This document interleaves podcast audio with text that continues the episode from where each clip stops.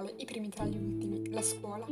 Nonostante il tema della segregazione negli Stati Uniti sia stato approfonditamente studiato e conosciuto, solitamente sono noti ai più gli aspetti più generici famosi, quali l'eliminazione della schiavitù, il discorso agli evadrini di Martin Luther King, la vicenda di Rosa Parks, il movimento delle pantere nere. Nell'articolo che seguirà verrà analizzata la storia della segregazione nella vita quotidiana, affrontando un tema specifico e andando a creare un parallelismo tra un'opera letteraria o cinematografica e una vicenda storica realmente accaduta. L'articolo è suddiviso in tre parti che affrontano rispettivamente i temi della giustizia, della discriminazione quotidiana, in modo particolare nel mondo femminile, e dell'istruzione. Le persone forti non hanno bisogno di leader forti, e da Baker. La scuola. I Peanuts. Il 31 luglio 1968 nella striscia di Peanuts del giorno apparve per la prima volta Franklin Armstrong, inedito personaggio afroamericano della serie disegnata da Charles Schulz. Il fumetto racconta l'incontro tra Charlie Brown e Franklin, quando quest'ultimo spiega che suo padre è un soldato in Vietnam e Charlie Brown risponde che il suo è un barbiere, attraverso un dialogo semplice, fanciullesco e naturale. La prima striscia di Peanuts era uscita ad ottobre del 1950 ed erano stati necessari quasi 18 anni perché Schultz introducesse il primo personaggio nero. L'anno non era uno qualunque, il 1968 fu uno dei più movimentati della storia americana, tra le proteste contro la guerra in Vietnam e le battaglie per i diritti civili che portarono il 4 aprile all'assassinio dell'influente predicatore Martin Luther King. Pochi giorni dopo, il 15 aprile, Harriet Glickman, una maestra di Los Angeles, scrisse una lettera a Schultz per chiedergli di introdurre un personaggio nero nella striscia. Era un modo per cambiare e rendere più naturale la vita tra bianchi e neri insieme. Glickman si diceva consapevole dell'indignazione che gli sarebbe seguita, ma ricordava che Schultz avesse una statura e una reputazione che può affrontare molte cose.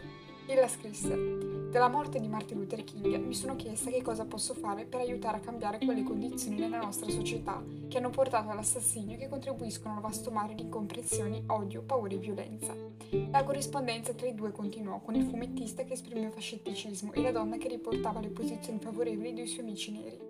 Uno di loro, Kenneth C. Kelly, gli scrisse personalmente dicendo che in questo modo anche i suoi figli si sarebbero sentiti rappresentati. Avrebbe inoltre dato l'idea che l'amicizia tra bianchi e neri fosse qualcosa di naturale.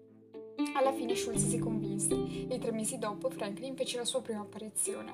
Schulz informò la Glickman di controllare il suo giornale. C'era una striscia di Peanuts in cui Linus incontra il suo nuovo studente di scuola di pelle nera, Franklin Armstrong. Sono felice di conoscerti, dice Linus al suo nuovo compagno. Nessuna scena da operetta, solo una normale amicizia tra due bambini che sfocia nella richiesta di Linus di, inviare, di invitare Franklin a dormire da lui un giorno per continuare la conversazione. L'arrivo di Franklin creò, come previsto, numerose polemiche. Molti giornali minacciarono di non pubblicare più la striscia. Il direttore di un giornale del sud degli Stati Uniti scrisse a Schultz chiedendogli di non mostrare i bambini nella stessa scuola. Il fumettista finì a colloquio con il presidente della società di distribuzione del fumetto, che era preoccupato di questo nuovo personaggio che avrebbe potuto influenzare la popolarità dell'autore. Racconta Schultz. Ricordo di aver raccontato di Franklin a Larry. Ne abbiamo parlato lungo al telefono. Voleva che lo cambiassi. Mi sono seduto e ho detto: Bene, Larry, mettiamola così. O si stampa come lo disegno io, o me ne vado. Che ne dici? Infine Franklin divenne un personaggio di Peanuts a tutti gli effetti e nonostante le proteste a scuola si sedette di fronte a Peppermint Patty mentre giocava come centrale nella squadra di baseball. Una piccola rivoluzionaria. A New Orleans nel 1960 scoppia uno scandalo. Una bambina afroamericana di 6 anni, Ruby Bryce, si ci reca al suo primo giorno di scuola accompagnata in classe da quattro poliziotti armati. Completa il suo percorso da casa alla scuola tra due ali di folla, passando in mezzo persone che le urlano addosso e tentano di colpirla. Quando entra in aula è l'unica presente. Gli altri alunni erano stati ritirati dai genitori e gli insegnanti si erano rifiutati di fare lezione, minacciando il licenziamento se avessero dovuto entrare a contatto con la bambina. Tutti tranne una, Barbara Nerry, l'unica che continua a insegnare e che rimane la sua sola maestra. Per un anno la piccola è costretta a portarsi il cibo da casa per evitare tentativi di avvelenamento. La sua famiglia subì ritorsione. Il padre fu licenziato, alla madre venne proibito di fare la spesa nel negozio di alimentare vicino a casa e i nonni subirono l'espropriazione della terra che coltivavano come mezzadri. Ruby Bryce era la prima nera ad entrare in una scuola fino ad allora riservata ai bianchi. Un uomo della scorta intervistato ricorda la forza e la dignità cui con cui Ruby affrontava gli insulti che le venivano gridati all'uscita di scuola. Talvolta la folla li lanciava contro anche oggetti. Grazie a questo avvenimento molti altri afroamericani trovarono la forza di iniziare a frequentare le scuole l'anno successivo. In seconda elementare la piccola Ruby non era più sola in classe, aveva dato vita a soli sette anni a una vera e propria rivoluzione. L'istruzione pubblica. I casi di studenti afroamericani respinti o ostracizzati da scuole prevalentemente bianche furono molteplici negli Stati Uniti. Il caso giudiziario che più è rimasto impresso nella storia e che ha contribuito a creare un precedente importante è stato quello denominato Brown et al. Board of Education of Topeka et al. È una sentenza della Corte Suprema degli Stati Uniti, pubblicata il 17 maggio 1954, nella quale viene dichiarata incostituzionale la segregazione razziale nelle scuole pubbliche.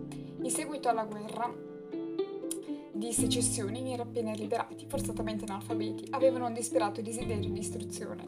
Perciò i politici neri riuscirono a far approvare leggi che crearono un sistema scolastico finanziario dello Stato, finanziato dallo Stato e destinato a tutti, contribuendo anche all'approvazione delle prime leggi sull'istruzione obbligatoria. I bambini del sud, bianchi o neri che fossero, furono obbligati ad andare a scuola come quelli del nord. Appena cinque anni dopo l'inizio della ricostruzione, tutti gli stati del sud avevano inserito nella loro Costituzione il diritto di, ad istruzione pubblica per tutti i bambini. In alcuni stati, come la Louisiana e la South Carolina, per un breve periodo un piccolo numero di bambini bianchi e neri andò a scuola insieme.